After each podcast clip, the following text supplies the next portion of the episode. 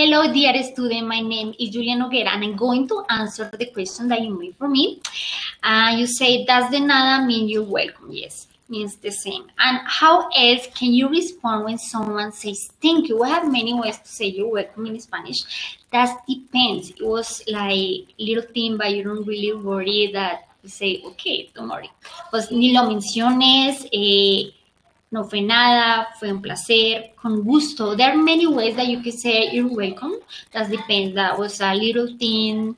You just is going to answer perfect with the person that is going to be really good because it's increasing your vocabulary, your expression with other people, and it's not going to sound basic. It's going to sound really different, and they will understand you perfectly.